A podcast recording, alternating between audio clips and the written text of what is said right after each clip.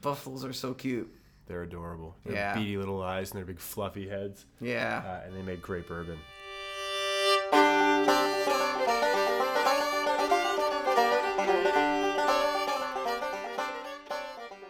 Do you have any whiskeys that sound like shotguns? Great, I'll take all of those, please. Love it. Love it. Welcome to the Whiskey Topic. My name is Mark Bylok, and I'm here with my legal representative, Jameson. yeah, uh, Jameson, comma Glenford, Glenford Yes. Jameson. Uh, yeah, we've been here in I Kentucky can't do that again. Why do I officially call you Jameson? What is wrong with me? because it's a whiskey name. It is a Really, I'm amazed you don't introduce me. It's like, and we're here with Jameson 18 or Jameson Distillers Reserve. It's true though. We're here with Jameson. I never call Gold you Edition. Jameson. This is like the second time I've been like, Yeah. I'm here with Jameson. Welcome to the Whiskey Topic. My name is Mark Bylok, and I'm here with Glenn Jameson, my legal representative. In no way am I your legal representative, but I'm definitely here along with this trip, and uh, we've been in Kentucky for the last, say, four days since Wednesday. Today is uh, uh, Saturday. We're heading back to Ontario on the road tomorrow morning. Uh, solid nine, ten hour drive, and uh, we've had a spectacular time here. We have. It's been a very featured pack thing. And I should just go back to this whole Glenn being my legal representative. He is my legal representative by saying, I am not your legal representative. Glenn, can you represent me in this? No. Just just no, I can't. It's always backwards day at Mark Bylok's house. we're, so we're gonna be drinking Star whiskey here. We're we're doing. This has been our. Uh, we bought a bottle on when we got to Kentucky on Thursday. The recommendation of Dixon Dedman, who Yeah. hosted us at the Beaumont Inn, which was fantastic. And he's like, out of the Four Roses brands, he's like, you buy the Four Roses OESK, the private edition. With Four Roses, they basically have five different yeast strengths and two dis- different mash bills, and they combine those so you have ten different types of barrels of whiskey, and you gotta open that bottle. Just just do it. Uh, here just we do go. it. There we go. Perfect. Um, we learned. Oh, it's being poured. That's lovely. We learned that every distillery has a different way of making bourbon. All bourbons are generally have a certain amount of corn, have a certain amount of rye. Sometimes they have wheat. Definitely have malted barley. So it's a very complex thing, and every distillery wants to, to differentiate themselves. And Four Roses does this by using different yeast strengths and two different mash bills, and they combine the two. So your basic Four Roses will have a certain amount of certain barrels and other barrels, but you can buy the individual barrels. Yeah, that's right. Um, it was really interesting how it was proposed. So we had a tasting led by Dixon Dedman at uh, the Beaumont Inn, and the person uh, he also puts together a whiskey that is incredibly sought after down here in Kentucky called the Kentucky Owl. Uh, he really, uh, the sort of thesis of his tastings are really all about scientific process, and he distills it down into uh, this idea of variables and controls. And Dixon really he distilled his tasting into this notion of of controls and variables in sort of a grade nine scientific approach to uh, to whiskey whiskey making in Kentucky. What sets Four Roses apart from from most other whiskey makers is most other whiskey makers have a very standard approach to their mash bills and they age things differently in very different conditions and tall rick houses. Whereas Maker's Mark uh, ages all of their barrels in a very similar way. Their uh, their rick houses go about six barrels high, as opposed to seven or eight stories high, which they are in some other places. And and the variable is uh, is the yeast that they use, uh, as opposed to to the height or the conditions that the barrels are exposed to over their, you know, two to twenty three year lifespans. Uh, and so that was what leads us to what we're drinking right now. We're drinking OESK, which refers to uh, both the the mash bill and also the yeast that's used. Yeah, and um, the whole idea being is you're not getting a lot of, you know, for example, your Stagg or your Bookers are very woody whiskeys that are in climates that are very hot and cold. You want that wood expansion and contraction from the different temperature changes. It gives you a very hot, oaky, thick whiskey. Uh, Four Roses, not very oaky. It's a very soft whiskey. What we're having right now is a nine-year-old whiskey. You can't. It's nowhere near that Elijah Craig, Booker's, you know, it's nowhere near that level of oakiness. And that's because of the climate that they control the climate. It's not a very hot climate. It's a the barrels are aged in a very softer environment. Um, there's a few other examples of this. Maker's Mark is a good example as well, where they try to even out the barrels, so they move them from the top to the bottom, so that they have a very uniformed aging process, so they're very predictable. And that's very different from Buffalo Trace, where Buffalo Trace is very much like barrels on this side are very cold. This is on the other side of the sun, and these this is kind of flavors we're going to get from these barrels, and then they taste them and see where those barrels are going to be. That's right. That's right. And I mean, Buffalo Trace is so committed to this that uh, they actually make releases based on natural disasters in their facilities. We were lucky enough to taste something called uh, the Colonel E. H. Taylor uh, Tornado Survivor casks, where a tornado hit uh, one of their rick houses in Frankfort, Kentucky, and they were completely exposed to the uh, the elements after like one side of the rick house was ripped off. Uh, it got very hot, very cold, lots of expansion, uh, lots of natural rain hit it, and it resulted in a profoundly different whiskey than anything else in the E.H. Taylor series or even in Buffalo Trace's portfolio. And it really works by design. That whole idea with the rick houses, they're designed that outer exterior is supposed to explode out with a tornado because the pressure changes, but the inside is still going to maintain its structural integrity. So essentially, and these rick houses are like some of them are 100 years old, um, some of them are younger, but they're designed a long time ago, and they've been designed specifically for this. The the joke there was, um, if we just like put out barrels in the field and have a tornado go through, they're worth a lot more money because that stuff sold out in no time. And as far as the aftermarket sales, it's very expensive. Yeah, we spent time with uh, Drew Mayfield, who's the uh, master blender. The master blender. Thanks, Mark. Uh, and he uh, he begrudgingly gave us a rep on his uh, on his E.H. Taylor Tornado Edition, and it was fantastic. Really remarkable stuff, and and laughably rare.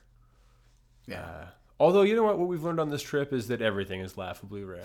if you have any goals of drinking anything that's even remotely aspirational, you need to drink it at a restaurant here or at a bar because you will not find it on the shelves of any liquor store. Uh, we've actu- been laughed out of several liquor stores since coming here after having the chance to taste some very remarkable stuff at Buffalo Trace, for example. Yeah, I was actually mocked on Twitter because I was like, ah, there's not a bourbon shortage. This is a bourbon shortage of stuff I want to buy. And somebody mocked me like, why would you come to Kentucky and not have order stuff online and had delivered to your hotel? Because that is the only way you're getting Kentucky bourbon is through online purchases. Literally. We were working. completely correct. Yeah, absolutely. We were working with a uh, uh, a salesperson at a liquor store today who had moved past the. It's really funny when out of towners show up here expecting to be able to buy Pappy, and just sort of got sad and withdrawn when he heard, "Oh, don't you have any cured oak Colonel Taylors for sale?" And he says, "No, we only got 48 bottles for the state." and then there's this awkward silence. It's like, I'll take a bullet then.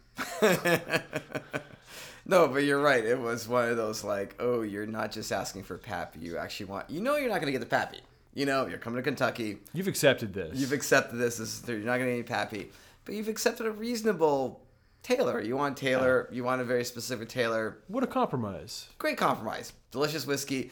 Probably better than many other whiskeys. And then it's still not. And then the barrel proof. No, no barrel proof. There's some single barrel and some small, uh, small batch Taylor here.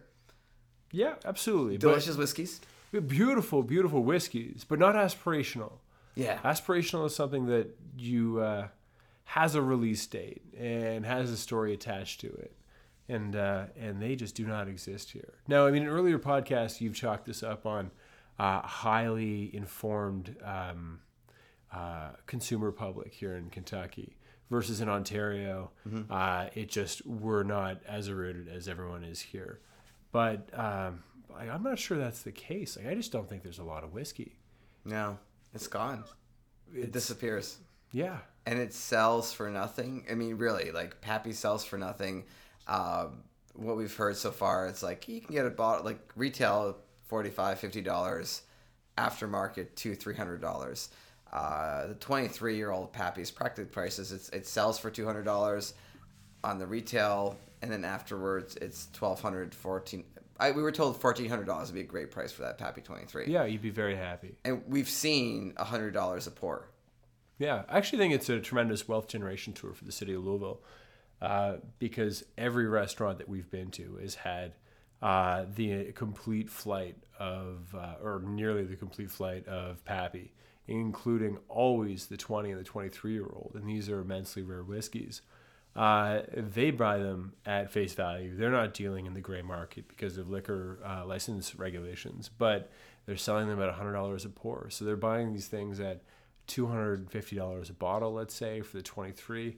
It's 100 bucks a pop, 100 bucks an ounce and change to, to, to drip it out. It's like that. It's just a bottle of profit.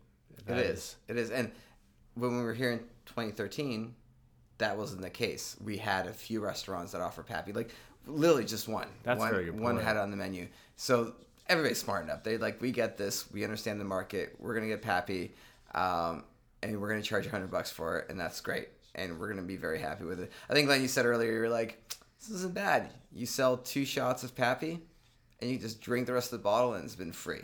You've covered your costs. You're good. You've broken even. You're happy with your Pappy 23. That's it. But for me, what's interesting is it's almost like a. Uh, like a tourism tax in a way. So you can't buy this and take it home with you, but you mm. can consume it in Louisville at an incredible margin that goes directly into the pockets of people who live here. And there's no way, like I cannot believe that more than three shots of Pappy 23 are poured in a given year to people, to denizens of Louisville and the surrounding areas.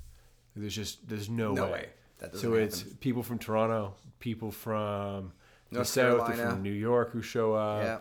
Uh, they pay for it. It's unique and an experience and part of traveling. But outside of that, it just doesn't happen. It makes sense because everybody around here is aware of it. They know the problems. Yeah. And they probably have a relationship with their like yeah. I mean, the retailer. Is, the retailer. They have that relationship with the retailer. They know exactly where they're getting. Um, they know where to invest their money to be able to get the pappy. And every the tourists are the ones that are just coming in here like I thought I'd get Pappy. I'm not. I need to spend a hundred bucks, but I really want a Pappy. Fine, I'll spend a hundred dollars. But they'll go to the restaurant and be like, "Wow, I can get Pappy for seventy five bucks." And then it's cheap because we've, we've seen that price range. We've seen like yeah, seventy five to hundred dollars, right? For that's the twenty three. Right. Um, the fifteen's been cheaper, but still not cheap. But so what's astonishing to me is that I came here this time to Louisville or to Kentucky with the expectation that Pappy is very difficult to come by in a retail sense. Uh, and what I've since learned is that Pappy is impossible, antique collection is impossible, rare Colonel Taylors are impossible. Um, we can keep going. Uh, a lot of Old Foresters are impossible, which for me are middling, frankly, middling bourbons. Or bourbons don't do a whole lot for me. Some Angel's Envy is impossible uh, some one-offs from very minor distillers impossible. And so you'll go to tasting rooms you'll see these fabulous lists and you'll be like oh man i drank this great whiskey last night i want to buy a bottle take it back with me. And you'll go to a retail outlet and they'll say oh well, that was in our store for eight days. It was released in august of last year and you'll you'll see that again in august at some point and we'll call our best customers and they'll buy it and that'll be it. Yeah. I guess what we're trying to say is if you live somewhere other than kentucky and you can get these bourbons, just buy them and love them and appreciate them for what they are because Kentucky does not have enough. They literally do not have enough. Yeah, seriously, if you can get your hands on this stuff, party like it's 1999.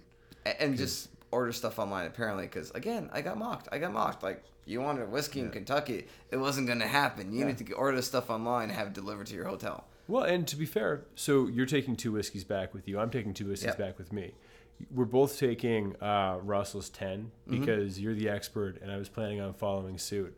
Sort of like this is a Jamie comment because we're missing uh, Mark's traditional co host, Jamie Johnson, Bourbon Thing.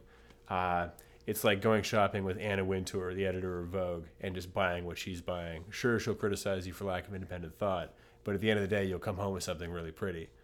Uh, and then your second bottle is a Taiwanese whiskey called King Car. Yeah, yeah. I you came all the way to Kentucky to buy Taiwanese whiskey because that oh, makes lots of sense. I, I was so frustrated. I, I, I first of all, and, and, we can't. I can't get this whiskey in, in Canada. I really wanted to grab it and um, couldn't get it in Canada. But secondly, Russell's 10 was a great. We um, because of the duty and how things work going from the U.S. and Canada, I needed like a least expensive bottle. So Russell's actually is not an inexpensive bottle. It cost us fifty dollars. This is not a cheap bottle of whiskey. It was a cask strength one, but I was just I'm like, this is what I wanted. I definitely wanted this. Could not get it in Canada. Definitely no hopes of having it in Canada. So it was an easy buy. And then yeah, like none of the bourbons on my list were anywhere near remotely hopeful of getting. Um, even online, even online, that were not there. And then there was this whiskey from Taiwan. I'm like, yes, this is what I want. Never tasted it before. Read the tasting notes. I'm like, this this is whiskey I'm gonna enjoy. But again, we were we've gone to liquor stores. Everything's like, I can get this. This is available. This is.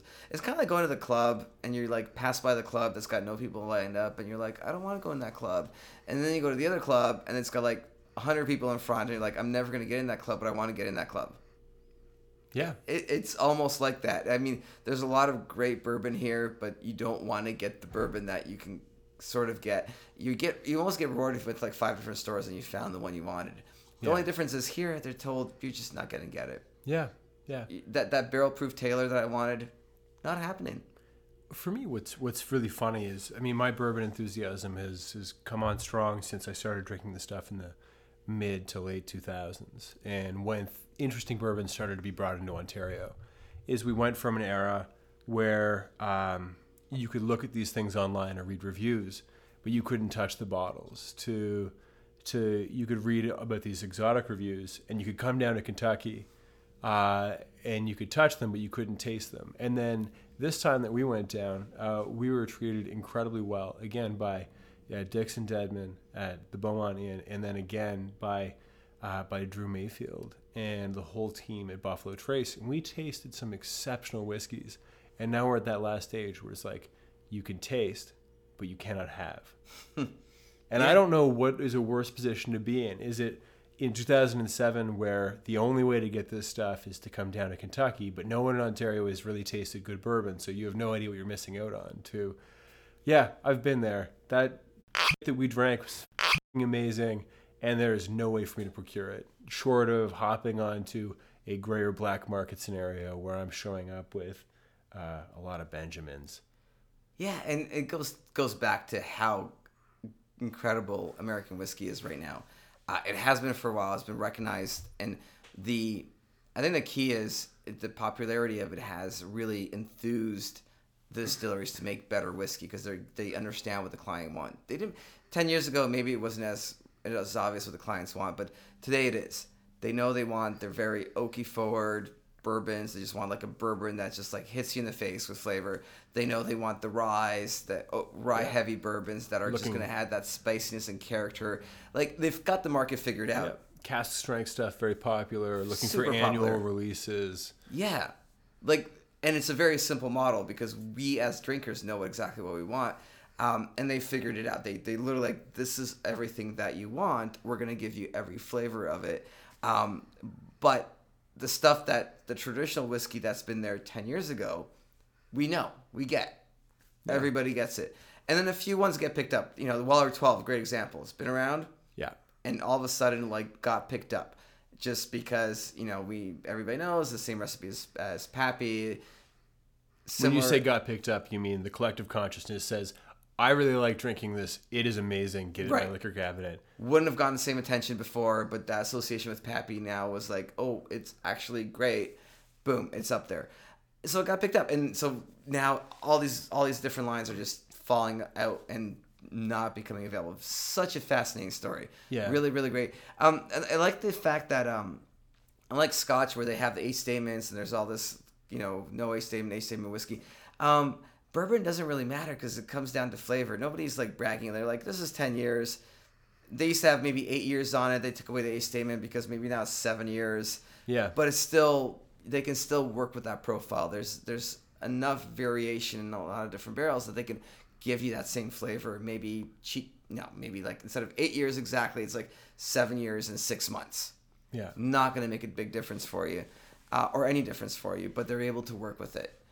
Um, I think the best uh, moment we had, we were at Buffalo Trace at the um, at, at basically where they pick whiskey. Yeah, in their tasting lab. Yeah, in their tasting lab. Um, Blanton's, Blanton's single barrel. You kind of wonder, like, okay, single barrel. You you know that these are very individual barrels that come out and give you flavor. We were there, and this wasn't part of the tour, but they, we just walked by. There's a table. I don't know if you've ever done dim sum, dim sum, but if you do a dim sum Yeah. Table, they have that middle part that turns around. Well, in this case, the middle part didn't turn around, but the outer part does. Literally, they have like 30 little small bottles of samples from different barrels and then already pre-poured glasses into sipping glasses and you literally they have a team of what is it four to six people? Yeah, I think it was yeah between four and eight people. yeah. Taste these. every day they pick out what is a what is a Blanton's and what isn't. And they just go in they taste it and then they have a ch- literally a paper board. And people check off. Today i take and that board had like 25 names on it or something. We- Yeah, we, don't know. totally. but it's one of those things where like people come in they do some tastings and they and they check stuff off and it's veto power essentially. If you don't think this is Blanton's you just churn it around Yeah, you turn that's the it. bottle, and, and that that's out. been denied. Um, and that's been pretty amazing. Like that that kind of like quality every day that happens. What's crazy for me about that is, uh, and I ask questions about this, is it seems old, like a very old world way of dealing with quality control. I mean, we're so used to uh, spectral analysis. We're so used to uh, deeply analyzing the phenols and ethals and everything. Uh, for for four or six palates or eight palates to come in and taste a whiskey and to decide whether something is or isn't Blanton's for me was fascinating. So interesting. So when we did this, so we were very curious and we started nosing these different glasses. Very everyone was so different. Yeah. Uh, I mean, so different. Everyone was relatively different. I just got different notes from every glass, and you know, then we were told, well, it's really about the taste because the thing to consider is we were drinking them at a cask strength. We were nosing them at cask strength. They get watered down, so then the margin of error is higher. Yeah. Once it's a little watered down, everything's going to taste a little more similar.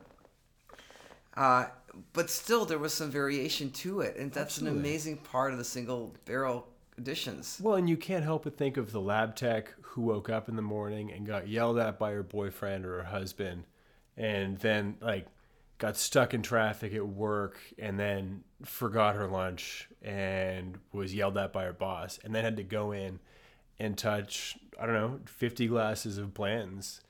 Like it's crazy to me to think that like the way that we're deciding this is is completely it's obviously these people have very trained palates, but the discipline to disassociate yourself from your contextual reality is really impressive because you have a bad day. There isn't a lot holding you back from being like, no, not Blanton's, no, not Blanton's, no, not Blanton's, no, not Blanton's, and turning around 50 barrels that they have to reallocate to some lower grade of uh, of bourbon or no longer a single grade of bourbon or single barrel of bourbon.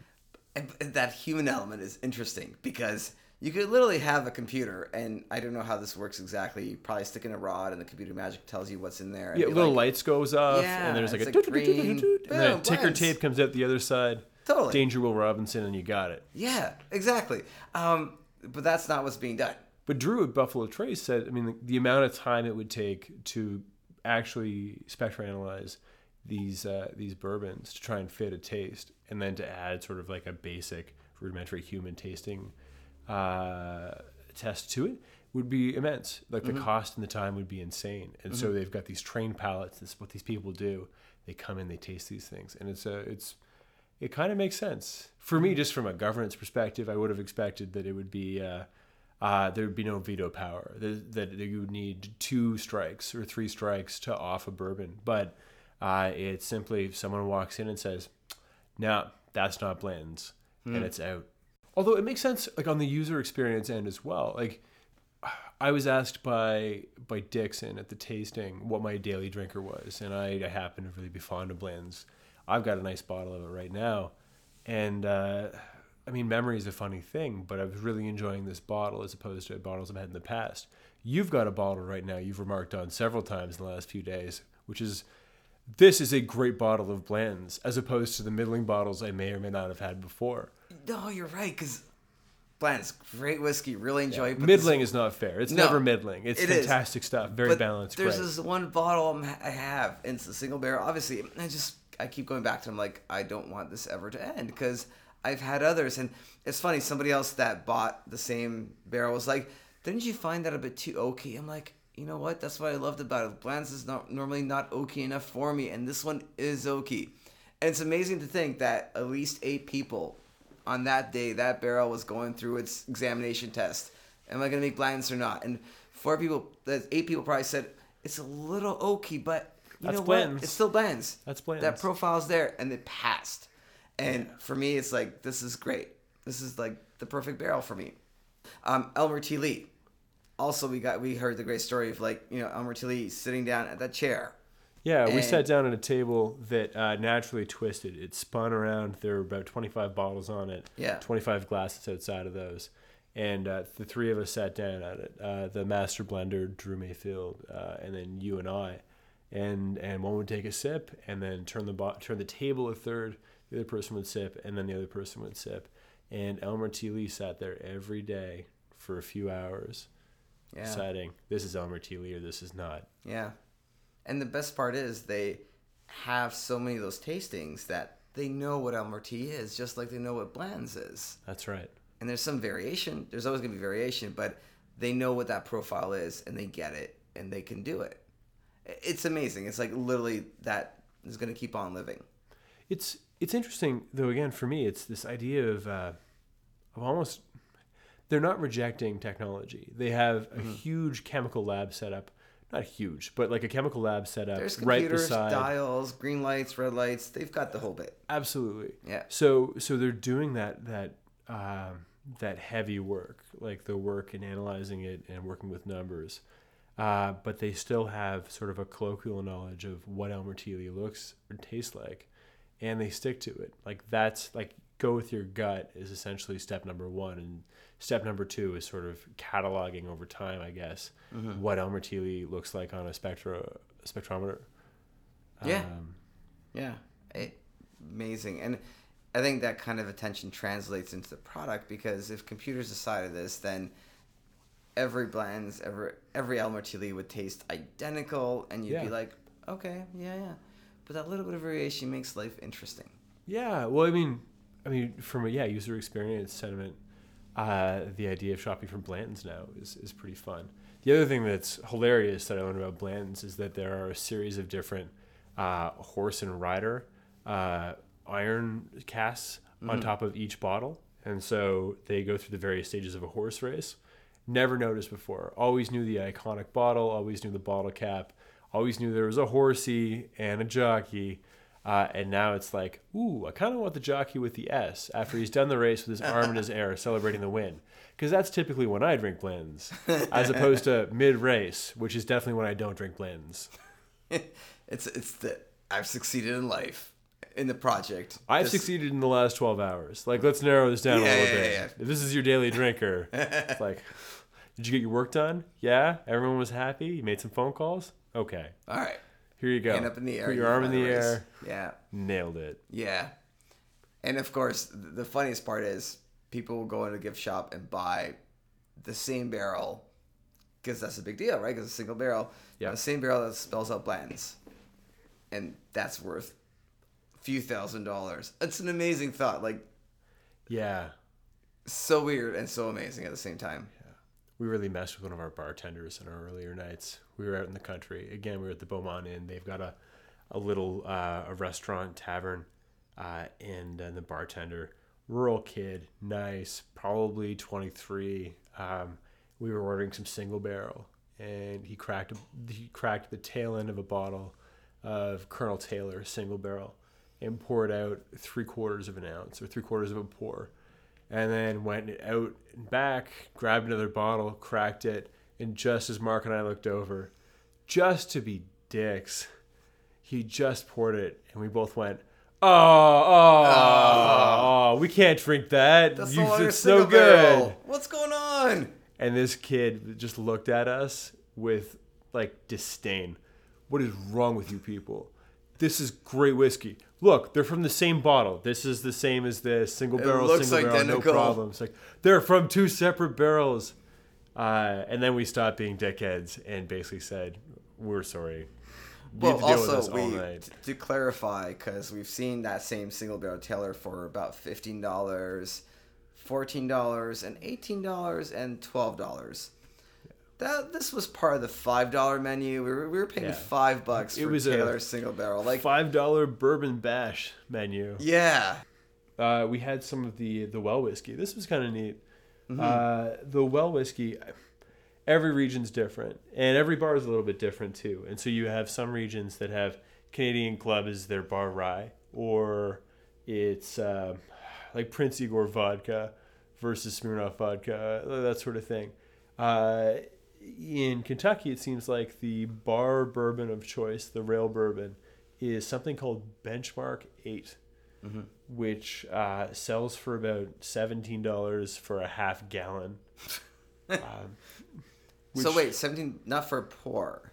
No, oh no, no, No, It no. was uh, three dollars for a pour, I Yeah, think, I think it was like an eighty cents. I think there's an eighty cents tacked on to three bucks. Yeah. yeah. but um, yeah, not a bad little whiskey No. either. Actually, uh, I didn't. I didn't have to make my Canadian Club face, which was which was really nice.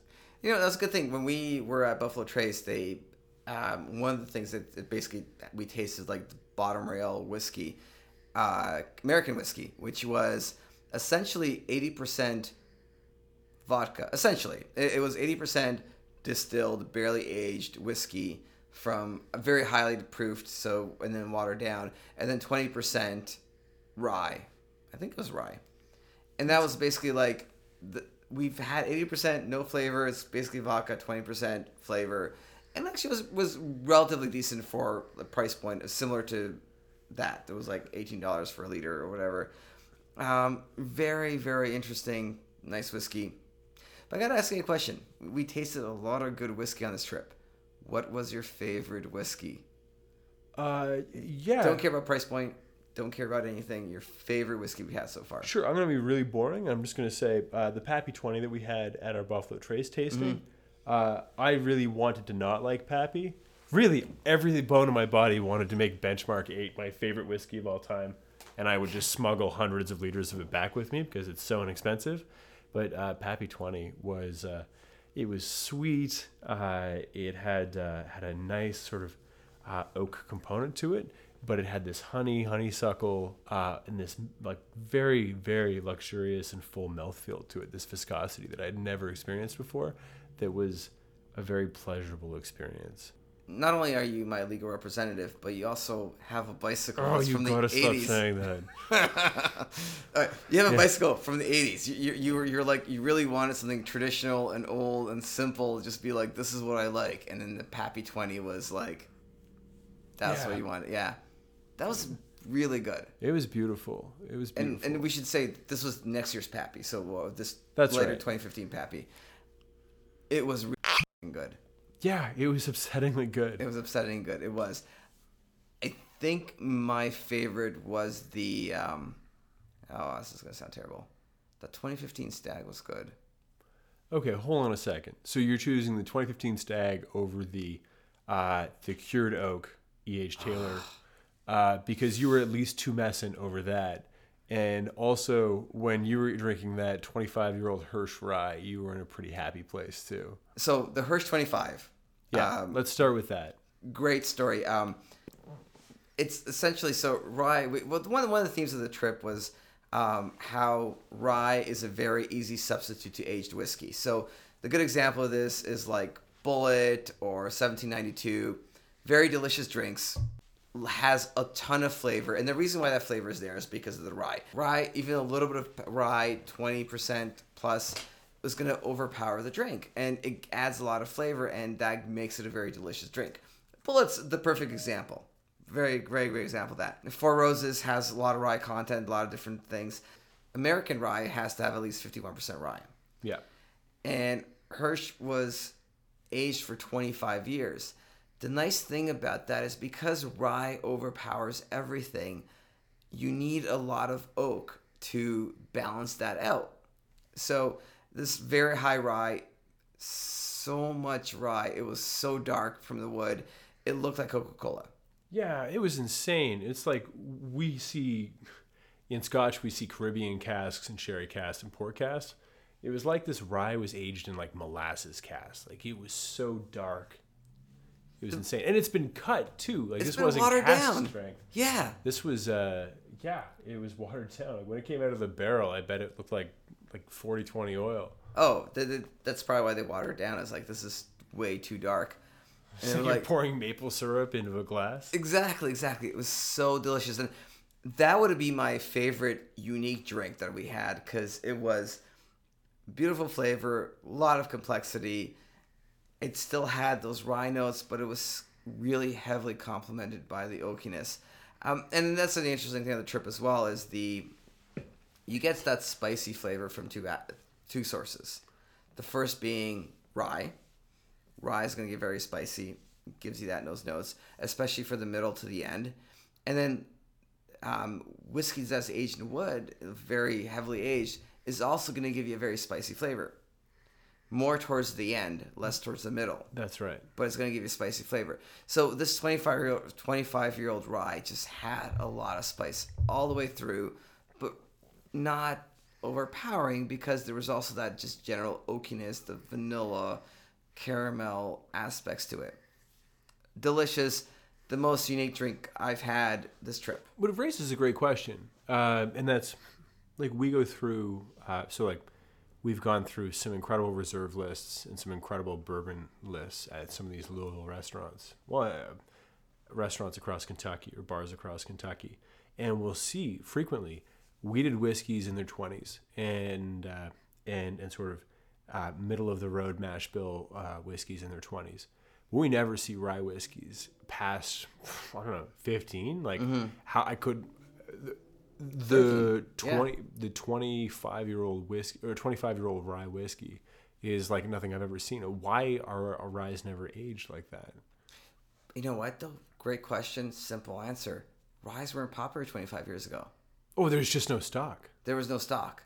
So what I think we're saying is in 10 years, You're gonna, gonna- start seeing everything's gonna be rye, aged ryes. You're gonna see it everywhere. It makes so much sense. Such a great combination. But 20 years ago, nobody li- like everybody liked sort of. Everybody liked bourbons that had some rye, but not too much. Bulleit came through in the early 1980s. was was one of the first high rye bourbons that really made it. right. So people started getting used to that rye flavor in the U.S. And that brought about the rye movement eventually, really very recently. Very, very recently. Which means, yeah, in 10 years, you're going to get those 10, 15, 20 year old ryes. It's almost like the wine industry. I mean, for a while, the wine industry was tearing up all of these uh, native. So in Italy, they were tearing, up uh, native grape varietals and replanting uh, Merlot. And then all of a sudden, by the time those, it takes like eight to ten years for vines to really start producing uh, wine quality quality grapes in any sort of volume. And by the time that had happened, Merlot was totally out of fashion. Yeah. So it's like these guys, same sort of delay is like they're going to be pounding back all this rye for late, late aging. And it's possible by the time that those start to get older, we'll be onto something different. I, I think um, very well oaked ryes are far better than oaked bourbons, for sure. Like, Very interesting. I mean, look at Stagg. Love Stagg. Yeah. aged for many many years beautiful drink hits you with flavor the rye at that age just gives you a lot more complexity and thought and everything else so they're basically very extreme examples I don't know, man. I just confessed my total boner for a 20 year old Pappy Van Winkle. Like, that's a wheated bourbon.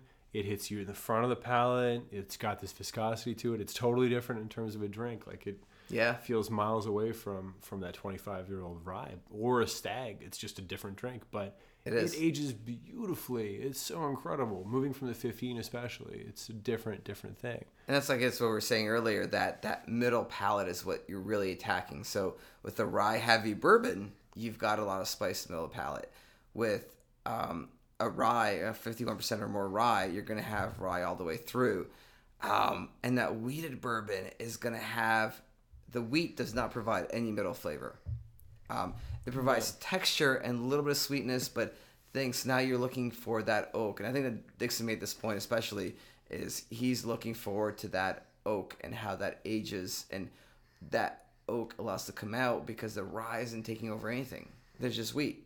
Yeah. It's very subtle, so it gives you more of the woodiness to it and lets that flavor make more sense. But his attitude was interesting. I mean, his attitude, as I interpreted it, was um, so a little rye goes a long way, but uh, rye creates enough noise that it makes it very difficult for for the barrel aging, so for the oakiness to come through. Mm-hmm. Whereas when you add that wheat into the the mash bill, it creates a space for that oak to be heard, mm-hmm. um, and that great that uh, to get rye and barrel aging for that oak to come through is a real challenge. And so with the Hirsch, I mean, and it was a fabulous, fabulous beverage. It maybe there's a lot of art to to having a rye whiskey that worked in concert with long term barrel aging mm-hmm. to bring a, a really complete uh, tasting, nosing, and tasting experience. Yeah, agreed, agreed. I, I really enjoyed that drink. I think it was a dark, unique drink. It had a lot of flavor. Um, the Stagg 2015. We had the 14 and the 15. That's right. Um, the 15 is going to probably have more alcohol. Yeah, they're not done. They're not done. They're not done. Yet, so but right now they're suggesting a little higher proof. Yeah, more towards I guess the 13 range. Um, they, it's looked. It was. I always think a Stagg is a very forward, punchy drink. A lot of attitude. This is not this is a little more settled. The Stagg was a little more settled, um, and for that reason, I really respect the Stagg. It was just still had a lot of flavor, but I guess it made more sense. It felt like the Antique collection's growing up a little bit. Yeah, I agree with that. That's a great way of putting it. It's just it's growing up a little bit, getting a little bit more character, well-rounded character. Well-rounded would be the word that I would describe yeah. the 2015 version, yeah. as opposed to the 14. Yeah. And the 14 is a beautiful and very complete drink. Yeah. So it's uh, it's exciting to think that that they're progressing in this manner. Which is kind of what you want. You, you don't want the drink to stay the same year after year. You do want every year to have a slightly different expression that fits the storyline. That's right. Yeah. Well, I mean, it's funny. It's uh, I mean, we spent the first half of this podcast talking about how important it is for Blanton's to never really change, or for Elmer T. Lee to have a very consistent flavor. But uh, within the Antique collection, I think you're right. Like I think that uh, each year it should reflect uh, where the where the distillery's at, where mm-hmm. we're at, um, how they're feeling. Mm-hmm. Um, being on the campus, I'm gonna call it a campus because that's really what it is. It's a, an amazing, amazing area. Being on the campus at Buffalo Trace right now is incredible. Like they're a privately held company. They're owned by Sazerac in New Orleans, and uh, like they just are spending money on research and development. They're trying to come up with some new products. They have time uh, for people like you and for me to tag along. Uh, and they are doing some wonderful stuff. Like they feel like they're in a, a growth pattern and a pattern of, of really trying to chase after a new or, or more perfect uh, flavor profile for things to offer consumers. Yeah, I think they they're one of the things we've heard, which could be you know marketing and whatever, but a lot of the terms what we've heard repeatedly is they're going after the holy grail of whiskey. They don't feel they found that yet. They want to go after that perfect whiskey, and they're experimenting a lot to get there. Um, you know, Buffalo Trace Experimental Collection, great example. Done different still. They use different woods. We seen a barrel that was marked. I mean, Glenn literally took a photo of a barrel that said peated collection experimental. Like they're looking at peated bourbons. They're looking at all these different kinds of whiskeys and how it affects things. They're looking, hey, if it's a tree, American oak, top of the tree, middle of the tree, bottom of the tree. How do these things affect the flavor? That's really great. Um, and it's not to say other people are not doing the same thing, but it's not as obvious. Buffalo Trace puts it out there. They have their experimental collection. They say, hey, if you want to experience this with us, you can get the experimental collection, see what we're doing. Yeah, I found it. I found the notion of trying to find the holy grail of uh, of bourbon very strange uh, because if any if any distiller's collection is more diverse than there's no distillers collection who is more diverse than uh, than Buffalo Trace. Like you look at how deep they go into their rye, how deep they go into their straight bourbons, and how deep they go into their wheated bourbons. They're very different profiles. So for me, there is no holy grail of bourbon or like a perfect bourbon. Uh, and for them to suggest that's what they're chasing after is just disingenuous. Uh, but they are chasing after new and exciting flavors, and Yeah. that is like from a consumer's perspective, they're passionate. They've got some cash behind them. They're not trying to make next quarter's financials. Uh, they are just chasing after what they're passionate about. And I, I'm those barrels that were marked peated whiskey or odd or unusual oaks or their experimental collections. That is so exciting. And I'm so sad that we'll never be able to buy any of that stuff. and I just hope that they'll continue to invite us back year after year to try this stuff that we'll never have a chance of trying. Yeah, I, I think um, sometimes it's important to have a goal that's impossible to reach, which is, I think, what they're going for. Like, Yeah. this goal is never going to, because there's not a perfect whiskey, which is why we continue to chase different flavors and profiles and look at our moods and how we're feeling that day and what we want to drink. There's never a perfect whiskey, but to have that goal of a perfect whiskey, it's the same as having a perfect car. There's no such thing. There, there is no such thing. Sometimes you've got kids in the car, you've got your dog in the car. Sometimes you're on your own, you just want to drive the road. You're never gonna have the perfect one car, but you kind of want the perfect car. There's this great sketch in, sketch in Portlandia, and it's uh, there's a band called uh, Catnapped, uh, and they play this song called Catnap Fever, which involves two musicians being held hostage by a crazy woman with a gun and a cat playing an amped up scratch pad. Uh, and they go to the offices of Pitchfork, who uh, who are just writing a review on this, and the guy that's writing a review on this is just like, no, guys, we can wrap it up. This is perfect. We've actually got there. Our job's done. I'm just like, we perfected it. Music is perfect. It's done.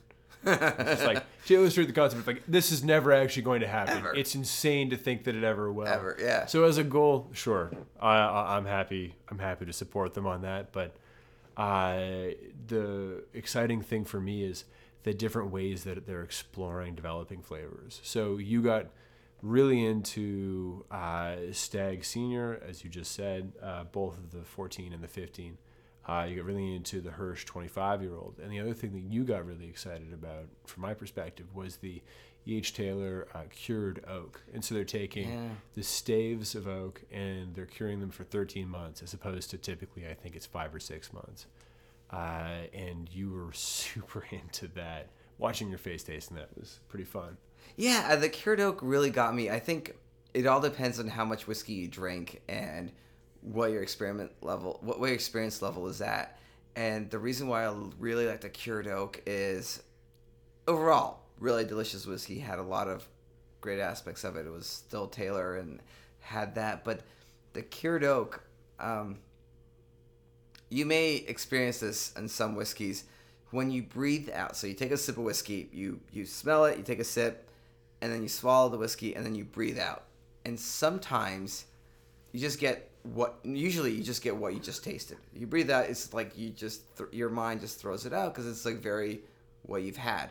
Um, and then these really rare examples of whiskeys, you breathe out and you get something completely different and the cured oak gave me that, which was just a very nice surprise. And I think that was the look on my face. I was like, "Whoa! I don't normally get this, and I do sometimes, but very rarely get an interesting sensation breathing out the whiskey." Um, and really, for that, for me, was just so delicious. Nicely done. Um, also, I believe sold out. It went on sale two months ago. It's gone. We asked. there- We got laughed at. We're like, "Do you have this cured oak? What? That that was two months ago. It's gone." No, it was even worse than that. The cured oak. Are you serious? The like- state of Kentucky got 48 bottles of the I- cured oak. That's Like, just not happening. The number you have dialed is not in service. Please check the number and try your call again. Well, we should say it's been aged for 17 years too. Like this is not like, oh, we'll experiment with cured oak. No, they experimented with cured oak for 17 years, and they decided like this is the year to release it. It's- Well, like blows my mind. Like where, where where's the cured oak from five years ago? From like ten years ago? Yeah, it wasn't ready. But it's it's Now all it's ready. experimental. I mean, that's what's what's amazing and amazingly frustrating about the whole process. Well, what's funny for me is we we tasted two Colonel Taylors at Buffalo Trace. Uh, they pulled out the Tornado Survivor that we talked about earlier, uh, that is laughably gone and probably worth fifteen hundred dollars a bottle on a black market. Uh, and then we tried the cured oak right after that. And for me, I was super into the Tornado Survivor. That was awesome. Yeah. Really, really great. Uh, and then I got into the cured oak, and I didn't get it as much. It was less sweet. Um, it was less approachable for me. And watching you drink it was like you were just seeing colors. Oh yeah, the tornado did nothing for me. I was like, yeah, this is great, but and, to to be fair, that tornado we had a bottle and that was everything else we had that day was very healthy pours. That was just a tiny pour. It was that rare. We're like, you're here with the whiskey blender from Buffalo Trace, and even he's like. Not gonna give you the three ounce pour. Yeah, he's got the eyedropper out. He's just like, this is it's so rare and so amazing. I'm just gonna give you like a few drops of that, which totally get, understand, but that is how rare that is, which is Yeah. an amazing thought. Like Yeah, from the institution itself. They're not holding back. the weirdest part of that day, um, we we couldn't photograph everything we saw. Yeah. They were very specific. In some parts, they were like, "You have to hide this. You have to hide that." Um, and then we were told, "So, what else do you want to try?" And we were in this room with everything ever Buffalo Trace ever made. And in some cases, it was just like a piece of paper stick, stuck on with like handwriting on it. It was just the weirdest experience. I, I it was for I- me oh, watching so and again like i'm the amateur here but watching watching mark in that room filled with all of these experimentals all of these bottles that are five inches tall and have some unknown components to them that'll roughly taste like something on the market that they're toying with it was for me just like being an adult on Halloween, where you're giving out candy and you just lower the jar of candy as a test of character for the like four or five year old who's deciding whether to stick his hands in and take all of the candy because you've lowered it, or to ask like, "May I have two? or to wait for some sort of indication where you wanted to go, and you you were on your best behavior. I, I was. I almost embarrassed what I picked, which is weird because they had 23 Pappy, they had Stagg, they had like every year of every Buffalo Trace antique collection they released. Um, It was like something out of Willy Wonka, though. It's Actually- like, what would you like to try? every Buffalo Trace experimental collection they've ever done. Oh God, all the whiskey. I, I, I'm got tension just thinking about this. I felt like everything on that list I maybe had a taste of of something similar. The one thing I haven't had was the uh, rye, the 13 year old uh, Pappy Van Winkle Family Reserve rye, um, and that was it. That was what I picked. That was that was it. I'm, I'm sure I could have had more. I don't know. Didn't ask. Um, but that was the one I uh, picked, which I was actually just kind of disappointed about. Kind of had it. It was all right. See, I'm happy with mine because I got mine mid through the tasting. Like mine was the tornado. Yeah, you were Do you have any of that tornado lying around? You've brought it up twice now. It's like, uh, That bottle check in my had so little left in it already. They're so sweet. So Really, sweet. just want Yeah. to hug a buffalo after that. Buffaloes are so cute. They're adorable. Their Yeah. beady little eyes and their big fluffy heads. Yeah. uh, and they make great bourbon. But uh, again, like a shout out to those guys. That was fantastic. And so after we left Buffalo Trace, we headed on to uh, I don't even know what town it was in. Uh, Lawrenceburg, maybe. Uh, we went to Barton's in 1792, mm-hmm. and we hung out with uh, 1792's. Um, oh, we checked out their facilities. Mm-hmm. Uh, the most different experience from Buffalo Trace, but we spent a lot of time thinking about um, like the economics of choosing to make a cask strength whiskey or not. And I thought that was really interesting. So there apparently there have been rumors swirling around that 1792 is going to come out with a cask strength, and and they've been hotly debated. You said that Ken Pierce was in Ontario uh, two weeks ago, Yeah. and said that there was definitely going no, there was no, there's no definitely. there's never going to happen. Cold Day in Hell? Like I can't remember what you said. No, he did not say never. He just said, I can't comment on that. Is it coming out next week? No, it's not coming out next week. Which was a very big indication. It's like, are you ever coming out with this? Like, it, he basically indicated it's going to come out eventually. And we had some version of the cask strength, um, or at least a single barrel. No, we didn't have. So, sorry, in Ontario or on our trip? No, on on our trip. trip. we definitely sucked with a big metal turkey baster, some 1792 out of a cask that was single barreled and was cask strength. Yeah. and it was. I am not a huge 1792 fan naturally. This was excellent. It, It was, was. very good whiskey. Yeah. Uh, and it left me scratching my head and you scratching your head, I believe. Why don't you just put this on a shelf? Like I would pay money for this. Yeah. I'd like to have this in my cabinet. It goes back to the rye, right? Because 792 is very rye heavy. So you're not liking it right. because it's too rye heavy for you. Like it's got all that spice and flavor. Whereas, um, but the reason for that is because it's been watered down. So no matter how much water you add to that whiskey, it's going to still have rye. But the answer to that is having it at cask strength because at this point, no water, you're not watering down the product. That rye flavor is there, but it's not overpowering. So That's it was, it was it was a very good drink.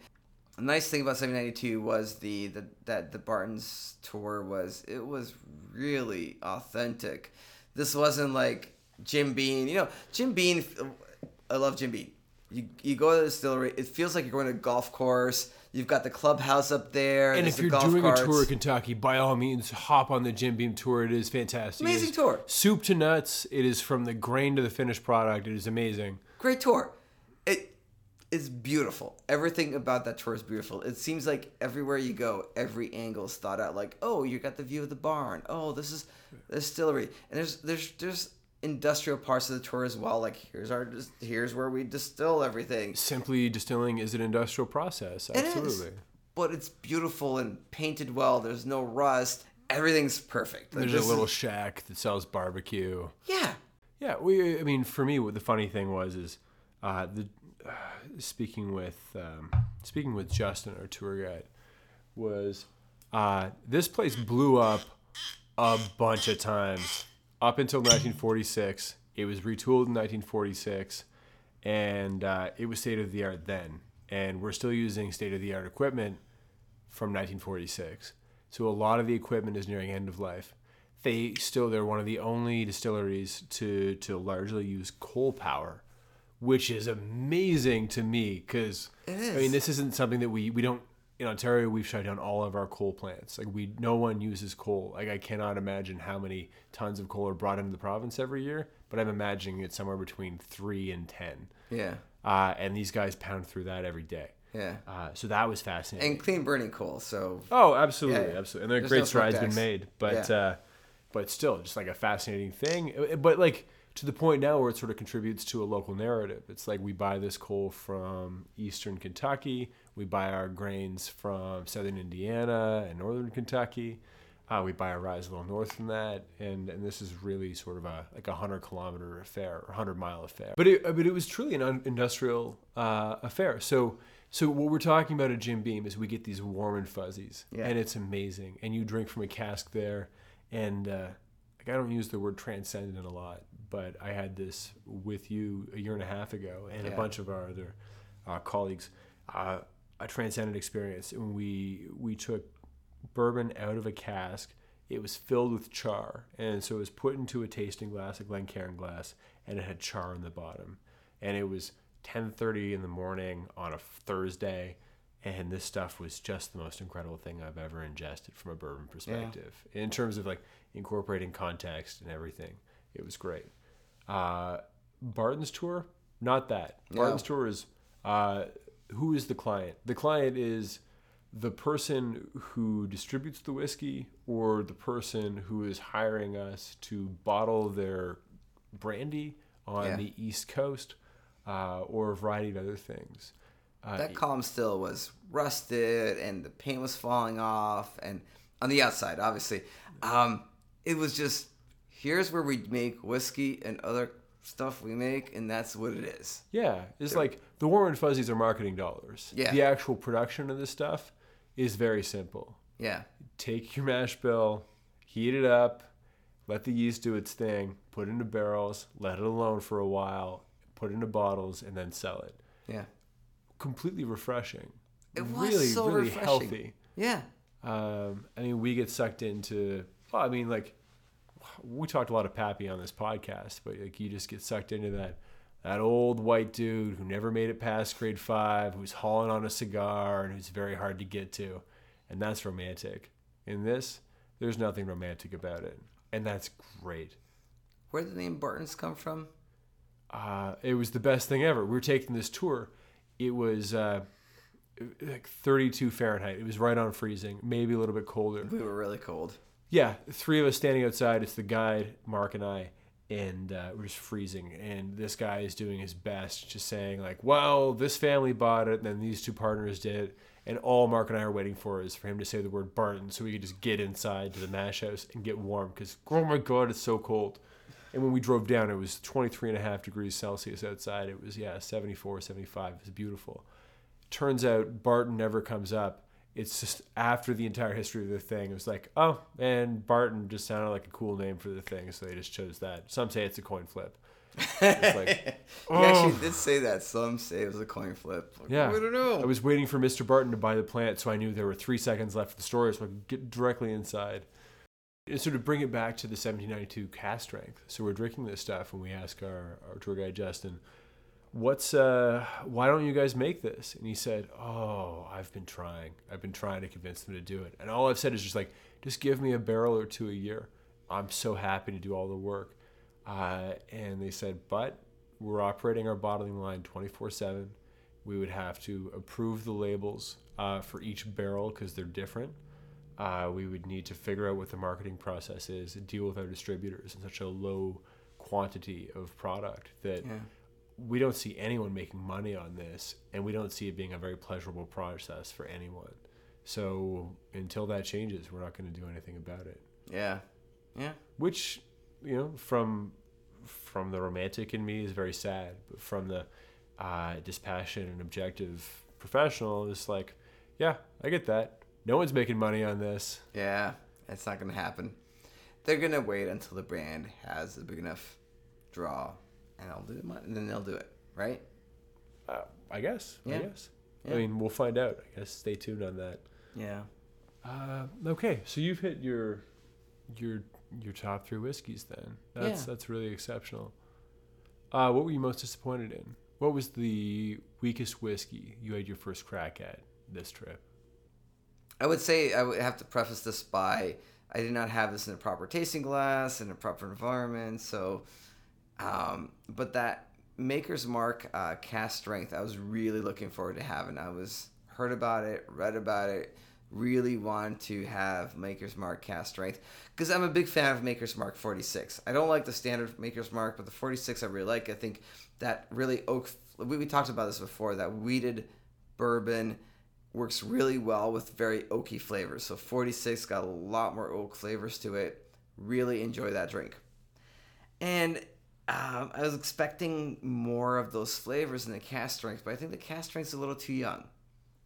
And by being young, it doesn't have that oakiness you really need in a high proof whiskey. So I ordered this cask strength. Again, did not have this in the proper tasting glass. It was just in a rock glass. So a lot of variables there, but I kind of had this. I'm like, would have liked to pour some water into this drink to ease it off. It was a little too strong, which is rare. I rarely ever want to pour any water into any whiskey I'm drinking. And so for me to say that, I'm just like, it's a little too hot. Okay, so we came across a Reddit comment yesterday on uh, the bourbon subreddit, and it said uh, uh, the the thread was something to the effect of uh, "What's the least popular opinion you have about bourbon?" And one person said, "Maker's Mark isn't as bad as everyone makes it out to be."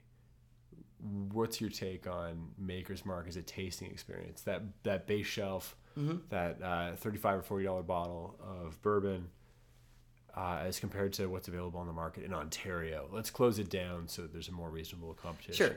Um, I think um, it really parallels what we talked about earlier. Uh, Maker's Mark, the the base Maker's Mark, not a good drink. Um, the 46, more oakiness. Now, so when we say that, because it's a wheated bourbon, that that middle is dead, and in that basic, it's very very dead. So what you need, and it's not a, a shot against wheated bourbons. It just says like wheated bourbons need a little bit more time. They need a little bit more oak. They need a little bit more that flavor that comes from the wood. Where the opposite is also true with something like 1792. Rye heavy, they don't need as much time because they have that rye flavor. Right. So, you know, you may get. I mean, I think Glenn, you were drinking whiskey today. We drink a lot of rye flavor whiskey. And you're like, I'm tired of rye. I just want something very oaky. Switch it up. Switch it up. It makes sense. It makes total sense. So, Maker's Mark, not much in the middle. The 46 gives you a lot more oakiness in the middle. It gives you a lot more character because it's aged and that wood starts taking over that profile. Now, the cask strength, the problem is, it's too young. It's, it's a very young whiskey. That middle is still, it's got a lot of alcohol. So, um, you're gonna get that first sip's gonna be very chaotic and interesting, and you're gonna be like, "This is great," but by the fourth sip, you're gonna be like, your palate's acclimated to all the alcohol, and you're gonna be like, "I don't know." So then, so let me, let's think about this. I mean, we come across a lot of older bourbons that we don't see in Canada and only exist in the United States because of legacy drinkers. People that are 70 years old and have had a brand affiliation for 55 years because America. Um, do you think that Maker's Mark will become our parents' whiskey, or or will be out of date or out of step with most modern bourbon drinkers? They, they throw a lot of marketing dollars at it, but they don't seem to get what what bourbon drinkers want in 2015. I think unless Maker's Mark releases a 10 or 12 year old Maker's Mark in the next few years, they're they're passe. Yeah, They are. I mean, they are. Like you've got Pappy, you've got Weller 12, you've got options in the same category with same ingredients that are, give you a lot more flavor. So why would you have Maker's Mark if you have Weller 12? that's right. Or but I mean, even like nail it into the price point, like lock it in, and it's mm-hmm. like, do you take Bulleit or do you take Makers? And it's like for me, I think I take Bulleit every time. Right, because Bulleit is a younger whiskey that's got a lot of flavor because it's got that rye. Yeah. And it's balanced rye, right? Yeah, it's cleverly done. Yeah, absolutely. Right. Like to me, uh, Maker's Mark, the white label, done. 46, got to go with those flavors and expand. Yeah, that's fascinating. I mean, it's probably the first, well, in Ontario at least, it's probably the first touch point most people have with bourbon. Given that Jack Daniels doesn't fit within the Kentucky Straight Bourbon's guidelines. Yeah. Uh, I mean, it was the only player in Ontario for a really long time, really long time. And now I look at it, and it's got the wax covering on the top, which at one point, like a younger me thought that was like, oh, that's interesting and exotic. But the red wax just cracks off, and then it's this crappy, hard, like plastic red top on it, and it looks sort of disjointed. And, and the product itself is not a terribly pleasurable drinking experience, or it's not as current or as modern as a lot of the other products out there Yeah. which yeah. is is odd and, and and like mildly disappointing that they aren't keeping up with the times. Yeah, I mean, we, we've seen this with everything. You got to keep up with the times. And I think what we learned on this trip was the use of rye and how rye gives you a lot more immediate flavor at a very young whiskey, and how wheated whiskeys just need a little bit more time. You can't rush that. And how straight ryes, which are at least 51% rye, grain, and corn and malted barley typically, um, do well, but they do need more time. Although a high rye that's very young at a cask strength as well, will it two year old great whiskey Great whiskey. because it's a cask strength, and then it's a balancing act of like how much do you water it down, and how much wood do you get. Yeah, hot hot heat from the uh, from the alcohol content, some spice from the rye. Like it's a different.